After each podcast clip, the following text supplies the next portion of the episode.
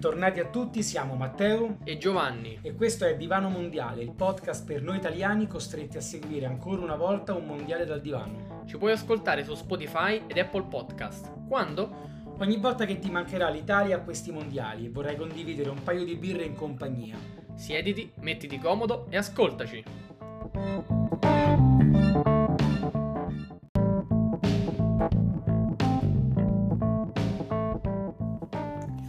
Eccoci tornati alla nuova puntata di Divano Mondiale, il podcast dei mondiali 2022. Giovanni, buonasera, buongiorno, come stai innanzitutto? Allora, un saluto a tutti i nostri ascoltatori, davvero davvero molto bene perché queste partite finalmente sono diventate ancora più interessanti, più frizzanti, insomma le prime eliminazioni, le prime conferme delle squadre più forti, quindi Bene, molto bene. Ci siamo. Considera che eh, leggevo che stiamo, siamo arrivati qualche giorno fa a metà precisa delle partite del mondiale. Quindi la prima metà purtroppo se n'è andata.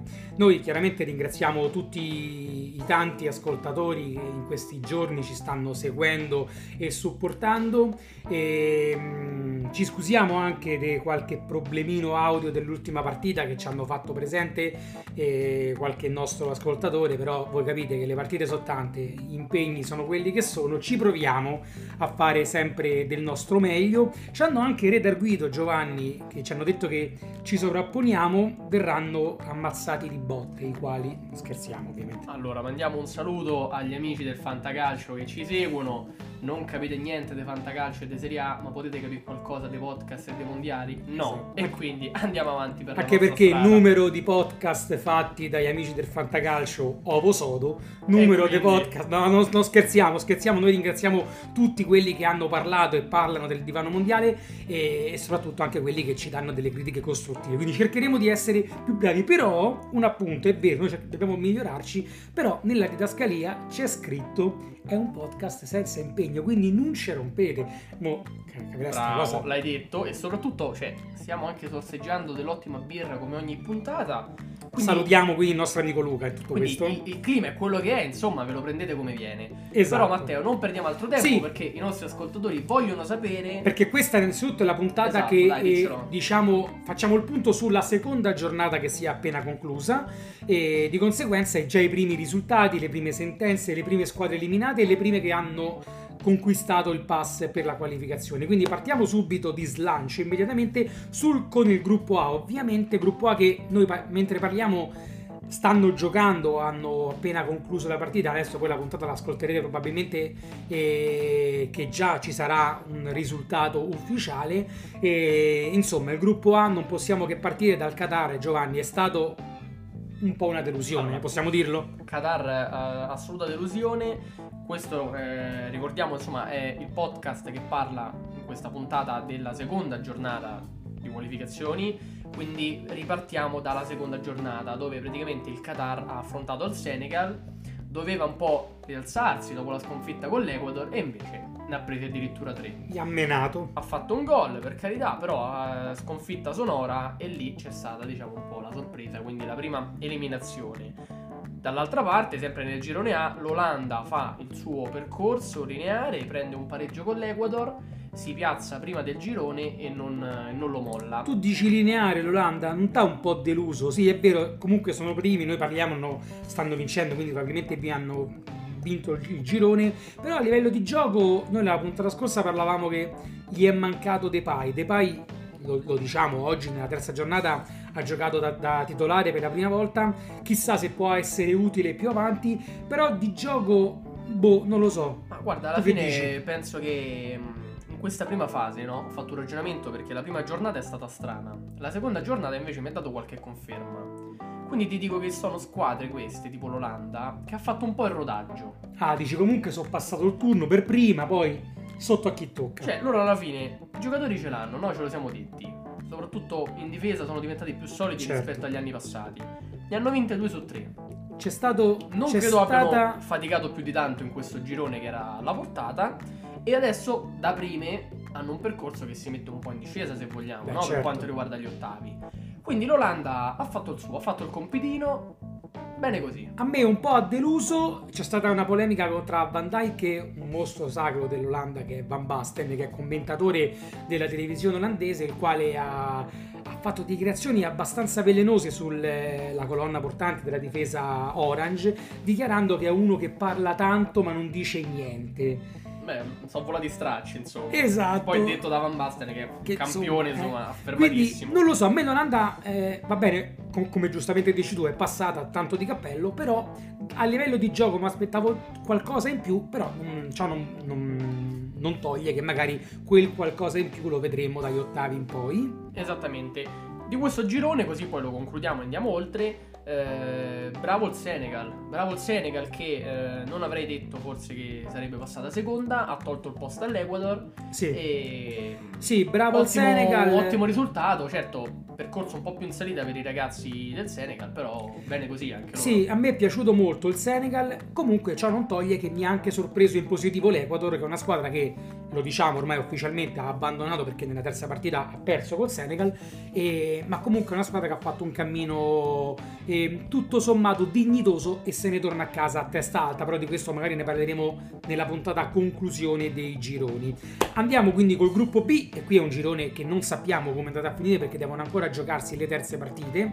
Noi cerchiamo di stare al passo con le tante sfide. Tra l'altro, una cosa, quanto ti mancheranno visto che ufficialmente sono finite le partite alle 11 di mattina? Argentina. Ma guarda, non credo che mi mancheranno più di tanto perché a differenza tua, Matteo, io le partite alle 11 di mattina non riesco a seguirle, quindi le partite che ho seguito io vanno dalle 2 in poi, solitamente. A me No, a te, a ti A mancheranno. me mancheranno da morire Eh, perché immagino. riuscivo a ritagliarmi uno spazietto in quella mattinata ed era veramente diventata un ottimo appuntamento. Comunque, Però, gruppo... Un saluto a tutti quelli che proprio Che- alle 11 del mattino non lavorano o comunque Vabbè, non c'hanno no, da fare, insomma, no? Detto Eh, così dai, sembra su. che non faccio niente. Ho la fortuna di essermi organizzato il lavoro in modo tale da ogni tanto liberarmi a quell'ora. se dice così, va Eh, bene. Comunque, Andiamo avanti col gruppo B che c'è stata una... No, sorpresa no, perché ci si aspettava questa Inghilterra forte della prima vittoria contro l'Iran. Contro gli Stati Uniti continua a essere bestia nera perché ricordiamo l'Inghilterra che pareggia con gli Stati Uniti 0-0 nella seconda partita. Nella- nelle tre eh, precedenti, negli altri due precedenti ai mondiali, sempre con gli americani, non ha mai vinto. Sia nel, ehm, recentemente nel, nel 2010 eh, che negli anni 50, ma adesso non mi ricordo bene, scusate No, no, l'anno preciso. Comunque rimane esatto. bestia nera. hai dimostrato in questo podcast di avere una memoria assurda per questi avvenimenti.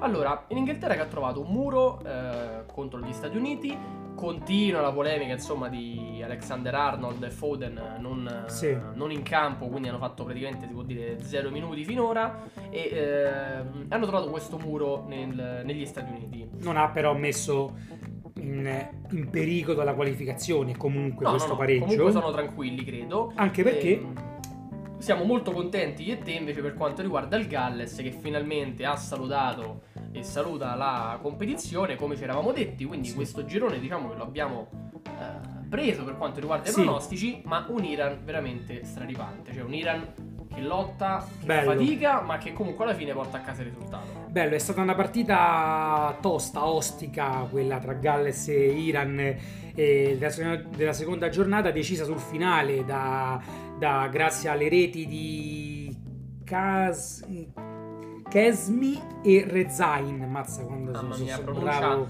infallibile. Allora, l'Iran qui ha Comunque vinto... l'Iran è, è tosto, eh. Ha vinto grazie al fattore recupero, perché Sì. ce n'è stato tanto, e perché il eh, portiere del Galles ha deciso di commettere un suicidio sportivo facendosi espellere. Quindi partita bloccata per 90 minuti sullo 0-0, espulsione, e l'Iran che dilaga con un uomo in più e ne fa addirittura due nei minuti di recupero. Ovviamente passo falso del Galles, ma che dà un vantaggio enorme a questo Iran. Sì, Insomma, Che adesso per sì. quanto riguarda no, la terza giornata che sta per Sì, arrivare. perché si andrà a giocare il qual- la qualificazione proprio contro gli Stati Uniti, quindi in una partita che sarà sicuramente eh, bella e interessante da vedere e che noi parleremo poi. Comunque un Iran che a me è piaciuto anche come gioco, come- cioè nel senso tu vieni che prendi 6 gol dalla prima partita, è complicato poi ripartire e invece con calma l'ho visti che si sono rimboccati le maniche, hanno fatto il loro calcio per quanto con dei limiti che inevit- in- inevitabilmente hanno, però hanno vinto con merito e con merito adesso si giocheranno, vediamo se faranno questo salto di qualità eh, battendo, o basta anche un pareggio a loro eh, contro gli Stati Uniti, oppure rimarranno una Cenerentola. Cenerentola che mi collego immediatamente al gruppo C, è, era almeno per quanto riguarda la prima giornata l'Arabia Saudita che però non si è confermata, con la Polonia ha perso 2-0. Allora, un risultato un po' strano, nel senso questa è una di quelle partite che sono riuscito a seguire e ti devo dire che contro la Polonia l'Arabia Saudita avrebbe sicuramente meritato il pareggio. Ah, sì, Alla vero. fine, certo, il risultato è bugiardo perché dice 2-0 Polonia con primo gol al mondiale di Robert Lewandowski, quindi emozione, Eh sì, ne parliamo adesso. esultanze e lacrime. Arabia Saudita che però assolutamente, per chi ha guardato la partita sarà d'accordo con me, meritava di più, non è riuscita a concretizzare tutte le occasioni da gol. Calcio di rigore poi parato da, da Esatto, c'è anche questo da dire, insomma, però l'avevamo detto, insomma, Szczesny, sicurezza tra i pali, la Polonia è cresciuta tanto, pesca tantissimo nel campionato italiano, quindi l'Arabia Saudita non si è confermata. Invece una conferma, fortunatamente, diciamo anche meno male, ce l'abbiamo avuta dall'Argentina, che ha Guarda, fatto prima- quello che doveva fare, cioè vincere col Messico. Prima dell'Argentina, la Polonia a me è una squadra che prima del mondiale mi piaceva molto. Ho letto delle dichiarazioni di Szczesny che ci ha preso in giro, non stiamo ai Mm, mondiali. sì, ho visto. Mm, In più non meritava di vincere contro gli arabi, di conseguenza è entrata nella categoria mm, da tifare contro in, questo- in questa competizione. Ah, diciamo- Salutiamo anche tutti i nostri Amici polacchi, ascoltatori polacchi. ascoltatori però polacchi, però interessa. dopo aver fatto eliminare il Galles, adesso la prossima sul nostro libro nero è Esatto, sicuramente è la, la Polonia. Polonia. Che comunque mi aggancio a questo, ha segnato Lewandowski e, al di là delle mie battute ovviamente, se Lewandowski fa il Lewandowski, la Polonia comunque ha tanto da dire a questa competizione, quindi una diciamo, sono- carta avanti. Esatto. insomma, no? Quindi ritorniamo poi a quello che stavamo già anticipando, una, una squadra che doveva rispondere presente e che ha risposto presente è l'Argentina, madonna però che fatica. Allora, Argentina che ha faticato veramente tantissimo eh, nell'ottenere questa vittoria. Ovviamente chi se non Messi poteva sbloccare il risultato in una partita del genere. Altra partita che ho seguito. Io te lo chiedo subito, che pensi della polemica contro Adani? Allora, guarda, devo dirti che in diretta, eh, quando ha iniziato un po' a parlare mezzo argentino, mezzo italiano, non mi è piaciuto particolarmente, ma non perché io sia contrario a queste telecronache, cioè nel senso le telecronache eh, sudamericane in lingua originale, se tu hai avuto modo di sentirle nelle partite più importanti, sono, Sono bellissime, meravigliose. no? sono meravigliosi. eh, I telecronisti proprio ci mettono il cuore, ti fanno percepire l'emozione, magari di quella che è una finale, anche se tu quella squadra non la tifi ni- minimamente. Fatto da lui in quel modo lì, Rosario per Rosario, l'Argentino, Quindi tu sei mi è comunque... sembrata de- un po' una buffonata. Allora, a me- insomma, non è piaciuto. A me invece è piaciuto, e tra l'altro l'Argentina...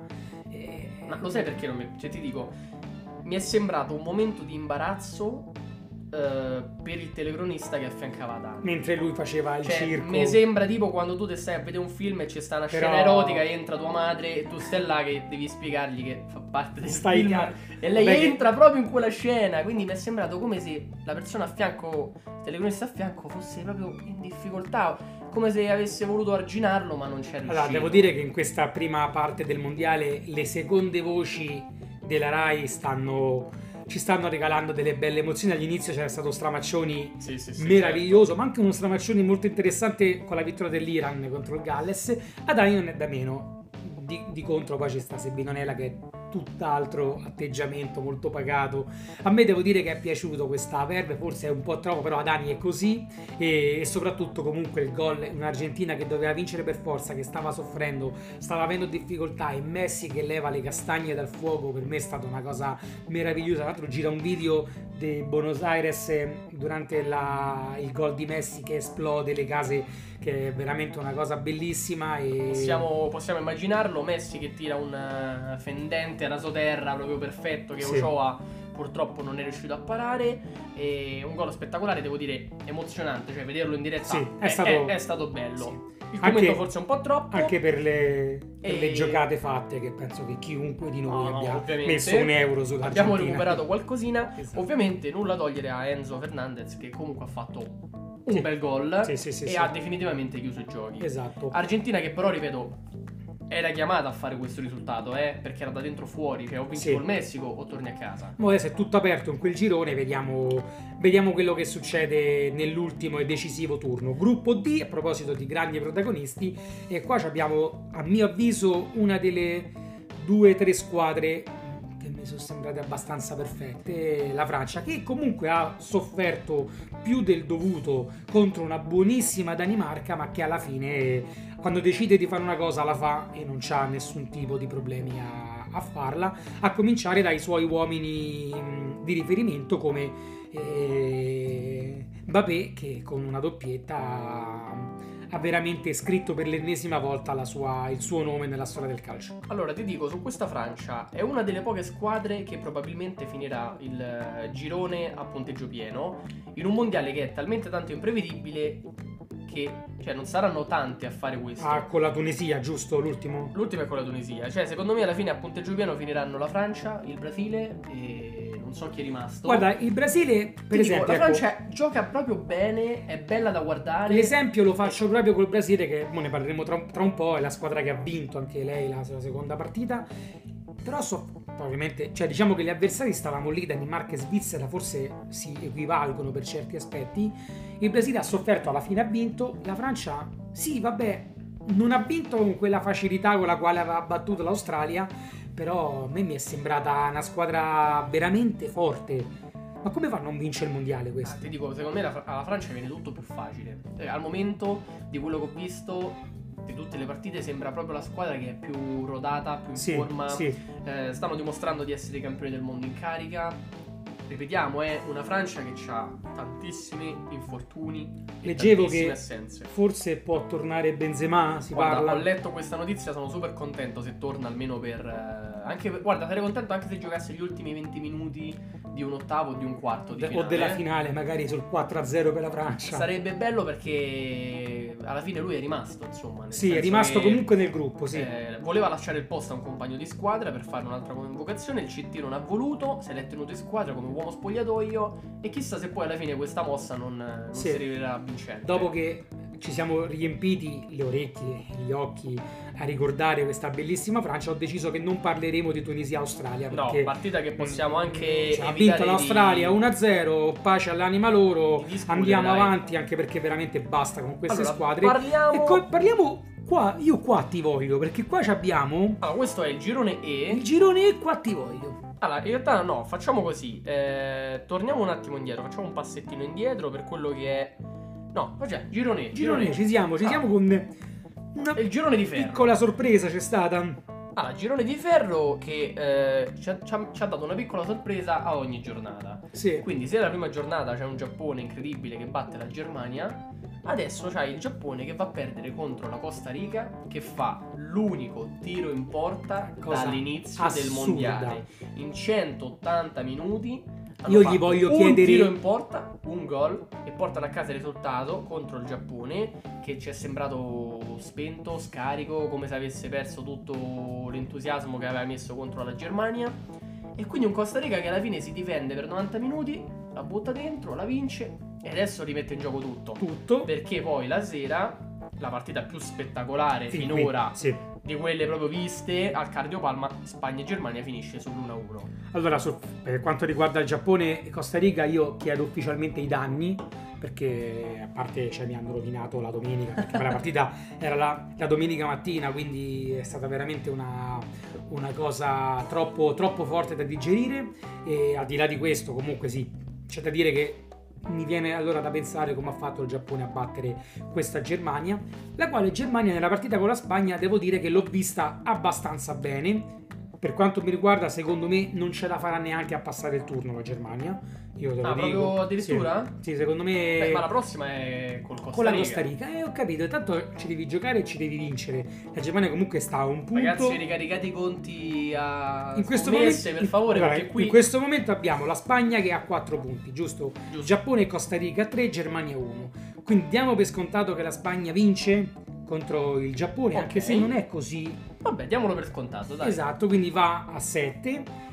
Alla Costa Rica basta Costa- un pareggio esatto. alla fine per buttarli fuori. A me la, la Germania mm, mm, Quindi io cioè, prevedo Pente 10 giocatori della Costa Rica più che Lornavas Esatto, in porta dietro, esatto. ad aspettare. Cioè, ah, mettiamola, se la Germania la sblocca subito, magari ne fa 4. Però se arrivi, che ne so, al sessantesimo, che stai ancora 0-0, poi inizi a venirti a tremarti le gambe. Detto ciò, comunque Spagna-Germania è stata la partita che ci ha fatto rifare pace col calcio. E ti dico soprattutto che sono super contento che noi avevamo parlato in puntata su questo girone di un uomo che è Alvaro Morata, Ah, sì, sì. che si è confermato l'arma segreta, no? Ti ho mandato il messaggio appena assegnato. l'altra Esatto, perché noi che cosa abbiamo detto su questo girone? Che la Spagna è una squadra totalmente nuova, incredibilmente, insomma, grazie al vivaio, alla cantera, al calcio spagnolo, a quello che volete, è riuscita ad avere una nuova generazione di campioni molto più in fretta rispetto a tante altre nazionali. Ma in quella puntata Matteo, ma poi ho confermato anch'io, giustamente diceva: Guarda che alla fine, sì, ok, Gavi, Pedri, giovani di 20 anni, Ci vuole il numero 9. ci vuole il numero 9. Uno Ci che- vuole il lungagnone, Luca Toni della situazione. Esatto, ci vuole uno che si porta la Spagna Esatto. sulle spalle quando c'è bisogno e ti sblocca la partita. No, poi è stato bellissimo anche le dichiarazioni che ha fatto Morata dopo la partita, che ha ringraziato Luis Enrique di come, eh, anche a dimostrazione, l'ennesima dimostrazione che è veramente una persona che ha una, pers- una personalità, un cuore enorme, Luis Enrique. Tra l'altro prima della partita, non so se hai visto, ha fatto la storia Sì, sì, sì, eh, per ricordare la, la figlia che avrebbe compiuto gli anni, una cosa straziante, una cosa meravigliosa, bellissima per me. Comunque il mister si porta la bicicletta da corsa in Qatar e si va a allenare prima È del un match. passo totale. Io che sono un amante delle due ruote, questa è una cosa che proprio ha acquistato mille punti. Ma soprattutto Luis Enrique, insomma, fotografato a torso nudo, Sì. super in forma perché alla fine Eh. ha un'età. Super in forma. A Comunque, me che la Spagna non mi è mai stata troppo simpatica, però allenata da Luis Enrique e mi fa veramente battere allora, il cuore. tornando seri, secondo me eh, hanno quest'arma doppia, quindi hanno Morata, ma hanno un allenatore che ha fatto gruppo, che ha fatto squadra.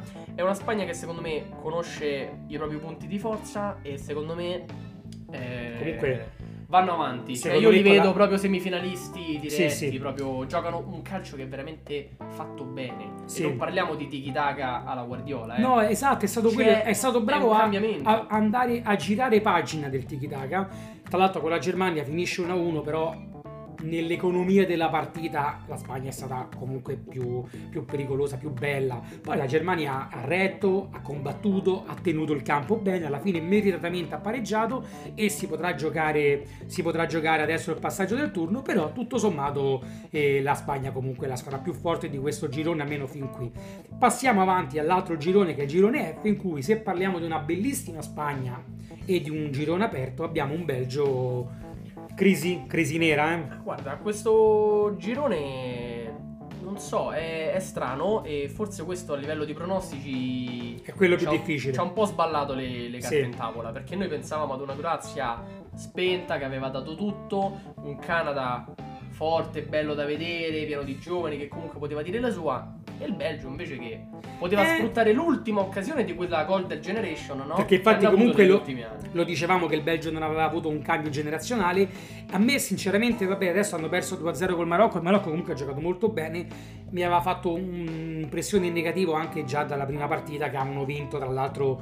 eh, rubando sembra una parola grande, però sfruttando, Sfruttando- alcune disattenzioni arbitrali contro, E contro se ne sono Canada. viste tante. Sì, se ne sono viste troppe. Questo, questo Belgio proprio scarico, spento, Male, male. Lukaku ha giocato 10 minuti a malapena e situazione nel girone adesso abbastanza complicata per questo Belgio. Sì, Tralasciando il fatto che il Canada eh, ci ha deluso, nel senso che è a 0 punti dopo due partite, con 5 gol presi, ci aspettavamo un po' di più anche da questo Allora, ci Canada. aspettavamo di più dal Canada che però secondo me col Belgio non ha fatto una brutta partita nella prima, nella seconda con la Croazia forse è mancata troppo e diciamo qua vale un po' il discorso che stiamo in una fase di crescita che arriverà al suo culmine fra quattro anni nel mondiale in casa. Mi ha comunque sorpreso in positivo la Croazia che eh, un inizio un po' così poi alla fine ha saputo tirare sulla testa e adesso nell'ultima giornata ci sarà Croazia-Belgio se non sbaglio e Marocco-Canada. Quindi il Marocco, il Marocco zitto zitto. Il Marocco è lì. Di Cioè, questa Croazia mi piace tantissimo come giocatore Kramaric. bello, sì, ha che, giocato bene. eh, ha giocato bene, credo che ne ha fatti due, ma soprattutto gli hanno anche annullato un gol, se non sbaglio, un fuorigioco. E sai, proprio il centravanti aggressivo che va là a combattere, Gioca, prende gioca. il pallone. Mi è piaciuto tanto. Poi Sì. comunque, insomma, 4 gol, eh, una prestazione più che sufficiente. Tanto insomma. di cappello. Andiamo siamo avanti. arrivati eh. fino alla fine di quelli che sono poi i gironi, ne mancano due e sono due gironi, Allora, ti posso intanto dire, uno che ha delle conferme ed è un girone che è come lo volevamo, come ce l'aspettavamo, spettacolare. Un girone che invece insomma mm, un po' sciapo, non so come Allora, spiegartelo. in- Hai intanto già capito di chi parlo, Sì, dai. sì, sicuramente. Intanto comunque parliamo di quella che è stata l'ultima, diciamo, la- in quella giornata in cui abbiamo visto veramente tanti gol, perché abbiamo iniziato con eh, uno spettacolare 3-3 di Camerun-Serbia, poi il 3-2 del Ghana con la Corea del Sud e poi in serata eh, prima il Brasile e poi il Portogallo, Brasile 1-0 e il Portogallo 2-0, così fatto subito il riassunto. Allora, sono due gironi, è vero, come dici te, diverso. Andiamo, andiamo con ordine. Ehm, iniziamo col gruppo, col gruppo G, quello del Brasile. Allora, il Brasile va, vince, soffre, come diciamo prima, però alla fine la porta a casa. La partita che però più di tutte è stata una partita impressionante per come, ci ha, come è Ma uscita fuori. Bella da vedere, Sì. bella da seguire. Tra l'altro, Eh, vedi- Camerun-Serbia. Vedi, Camerun-Serbia è stata l'ultima partita delle 11 di mattina. Sì. Lo vedi Sì, che sì, torni sì. a me? Vedi, aver visto una... È vero, è l'ultima, non ce ne saranno più Infatti altre. tu sicuramente l'hai seguita meglio di me. Sì, mi E- sono impazzito perché poi tra l'altro io, sinceramente te lo dico, io pensavo che la Serbia, vista poi soprattutto col Brasile, potesse mh, vincere senza problemi contro il Camerun. Invece, come al solito, come spesso accade nelle squadre, diciamo, dell'ex Unione Sovietica, si guardano un po' troppo allo specchio. Quindi sul 3-1, ricordiamo, la, la- la partita è andata così, il Camerun è passato in vantaggio, forse neanche troppo meritatamente, però comunque è riuscito a sbloccarla con Castelletto, che tra l'altro è un giocatore che ha origini italiane. Poi la Serbia, che nel frattempo stava comunque giocando benissimo, prima con Pavlovic poi con Milinkovic Savic, la pareggiano e la ribaltano. Inizio ripresa Mitrovic, aperta parentesi, ma perché non gioca Vlaovic? Ah, apriamo. Aspetta che fa- concludo Vai, la, la disamina.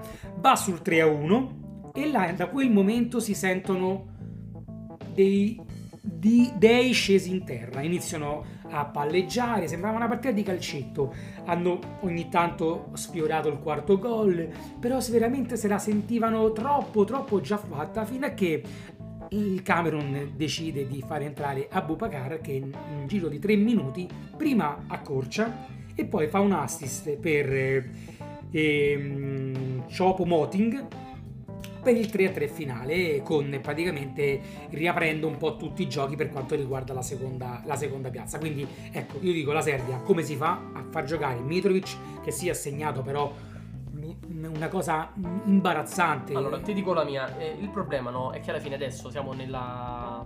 eh, nel momento storico in cui abbiamo a disposizione 5 cambi. Allora, perché non trova spazio uno come Vlaovic? Soprattutto, se tu dal 45 al 53 fai 3 gol, ma che cosa ci vuole? Magari a togliere una punta, aggiungere un difensore e conservare il risultato. Tralasciando poi che Abubakar ha fatto il fenomeno e Choupo-Moting, insomma, Ma poi- segna tipo da 12 partite consecutive. Eh, Ma poi soprattutto tu Camerun- prendi comunque il terzo gol al 63esimo, mi pare 60 Al comunque. 66, sì. Eh, vabbè, hai comunque tutto il tempo. Io nel, nel finale, la Serbia che gioca a memoria, e la Serbia aveva fatto uscire Milinkovic Savic, gli mancava proprio un uomo lì. Ed era- il, regista puro che, che dà i palloni. che e spesso il al pallone lo dalla fascia. La fascia, tra l'altro, ehm, ha fatto una partita meravigliosa. Io adesso. ehm, Kostic. Ma tutte le partite che fa in questo periodo sono. Kostic praticamente la, la crossava al centro, però diciamo da- alla lunetta dell'area di rigore, proprio per la zona di Milinkovic Savic, che aveva già fatto comunque il secondo gol nel primo tempo, che non c'era. Quindi io. Il problema è proprio qui. Secondo me c'è una Serbia sprecona. Che ok, hai perso col Brasile, però col Camerun mi aspetto qualcosa in più. Nulla togliere al Camerun, che è una bellissima squadra, e ce lo siamo detto tante volte. Adesso, però, che succede? Che la Serbia ha un punto.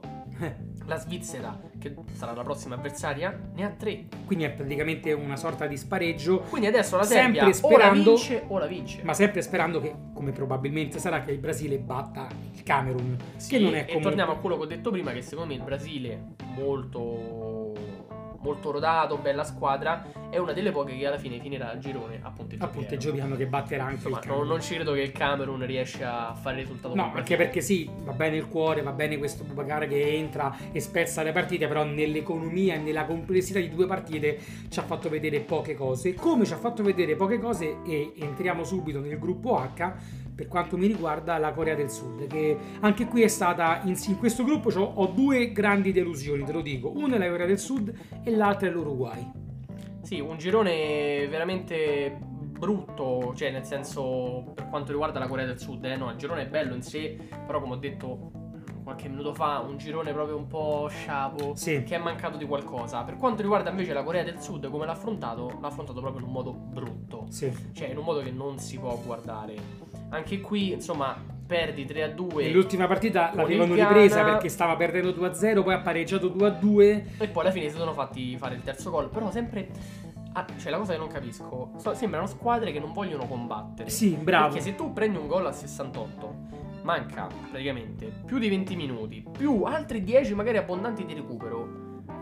Non riesci in un qualche modo ad attaccare, a buttarla dentro, a renderti pericoloso. Invece a un certo punto sembra come se finiscono la benzina e smettono di giocare. E il Ghana, che comunque ha fatto una partita di tutto rispetto, ha vinto meritatamente. Concludo dicendo una cosa, che queste squadre africane finalmente in questo mondiale si stanno facendo valere. Cioè Sì. a me le squadre africane presenti stanno piacendo molto perché questo Camerun, il Senegal che va agli ottavi, Il Marocco. il Ghana che ok l'ha vinta con la Corea, il Marocco che batte il Belgio, finalmente vediamo un po' di calcio africano che si prende il suo spazietto. Sì, io sono d'accordo. Sappiamo che il calcio africano non è mai andato oltre i quarti di finale a un mondiale. E quest'anno... Io no, Eh, non credo che sia questo l'anno giusto. Vediamo, Secondo non me so. non vedo nessuna, a meno che magari nel corso delle partite ci sarà un exploit, ma non vedo nessuna Ma squadra africana tra le dico, prime quattro. ecco. Sulla carta non lo direi neanche io, ma visto che è un mondiale dove sta succedendo di tutto, non lo so, vediamo. Partita, eh, esatto, Eh, concludiamo con quella che è la partita. Allora, abbiamo parlato della Spagna, del Brasile, della Francia. Il Portogallo, il Portogallo comunque sta là. Allora, il Portogallo. Vabbè, che dobbiamo dire su questo Portogallo? Nel senso, sblocca la partita con un gol di ciuffo. Vabbè, alla fine di chi è? pensa, pensa quanto è impazzito negli spogliatoi appena gli hanno detto guarda Cristiano scusami il gol non è tuo ma è di Bruno Fernandes Ah, secondo me ha picchiato tipo qualche Sì, magazziniere sì, della sì. squadra. Comunque, no, un grandissimo eh, Fernandes finalmente, insomma, sale in cattedra, toglie un po' di spazio a Cristiano Ronaldo e sblocca la partita con un eh, assist gol, chiamiamolo così. Adesso l'intenzione qual era non lo sappiamo. comunque la palla è entrata la palla è entrata e sbloccano la partita. Poi che succede però? Che questo Uruguay che delude, ma secondo me neanche per colpa sua, perché alla fine ha giocato benissimo, la partita l'ho seguita. diciamo che se lo meritava il pareggio Esatto, l'Uruguay. ha attaccato, è entrato Suarez con un piglio assurdo, ha messo Gomez anche che voleva spaccare tutto, meritava il pareggio, però purtroppo questo pareggio non è arrivato. Anzi, con un rigore super dubbio, ma forse Ah, non eh, c'era. rigore che proprio. non c'era Quel rigore, Fernandez chiude i conti, fa il 2-0 e finisce così.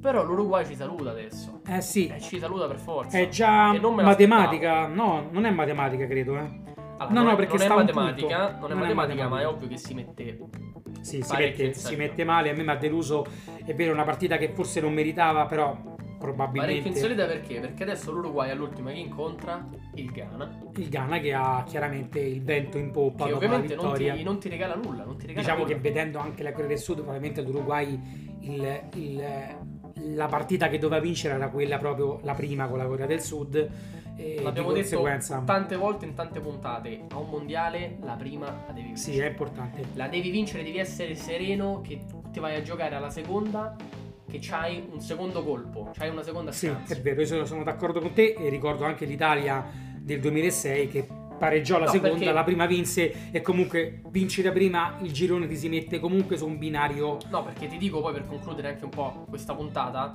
eh, che alla fine l'Uruguay, tralasciando magari che meritava il pareggio con il Portogallo, il rigore che non c'era, ma ci si è messo da solo in questa situazione. Sì, non, esatto. eh, non c'è stato niente che l'ha portato poi a fare queste cose, cioè eh, ci è messo da solo. Perché tu con la Corea del Sud mi devi Dovevi- fare tre punti. Esatto, io guarda, detto questo, mh, concludo per questo girone col Portogallo dicendo, chiedendoti, i fari puntati ce l'hanno ovviamente le grandi squadre, cioè le grandi squadre, non che il Portogallo non lo sia, ma ce l'hanno il Brasile, ce l'ha l'Argentina.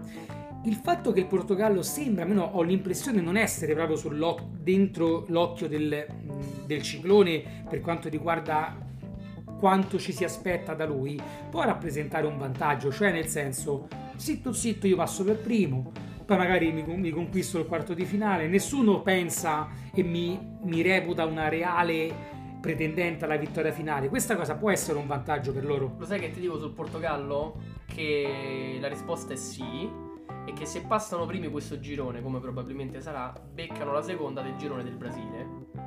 E non è difficile. Eh, capito, non esatto. è difficile per E- niente andare avanti da quel lato lì del tabellone. Esatto, e detto e su questo, adesso che eh, sono iniziate le terze partite, faranno questi calcoli le squadre, cioè nel senso, allora ci sono poche sorprese fin qui. L'unica sorpresa che potrebbe essere è l'Argentina seconda, ma per il resto tutto sommato chi doveva passare per prima sta Allora, passando diciamo per le- prima. Le squadre sono 32, no? Però noi possiamo dire chiaramente che c'è una top 10. Eh sì. Allora, su- per quanto riguarda le top 10, stanno tutte lì e si sono prese la vetta della classifica. L'unica tranne in Salvo- questo momento è l'Argentina. Salvo alcuni casi, tipo l'Argentina o magari, sai, la Spagna e la Germania, perché la Germania purtroppo è capitata nel girone. Ci si aspettava la- una delle due seconde Eh, e solamente la purtroppo, no? Spagna prima È andata così. momento. Però per il resto tutto confermato. Questo Portogallo potrebbe stupirci, vediamo un po' come va il tabellone. Però questa era la nostra analisi, insomma, di... Comunque è un mondiale che ve lo, ve lo diciamo ci sta piacendo. Esatto, ci sta Sì. piacendo. Questa era la nostra analisi Sì. per la seconda giornata Ci piace. di questo Noi mondiale. ci sentiremo al termine delle terze giornate per concludere, ecco, per fare il, il punto eh, finale appunto dei, dei gironi. E per il momento noi vi lasciamo alle partite delle- della giornata di domani in queste ultime sfide decisive e ci ascoltiamo. Vi, vi ringraziamo sempre per ascoltarci così tanti e allora alla prossima puntata con Divano Mondiale.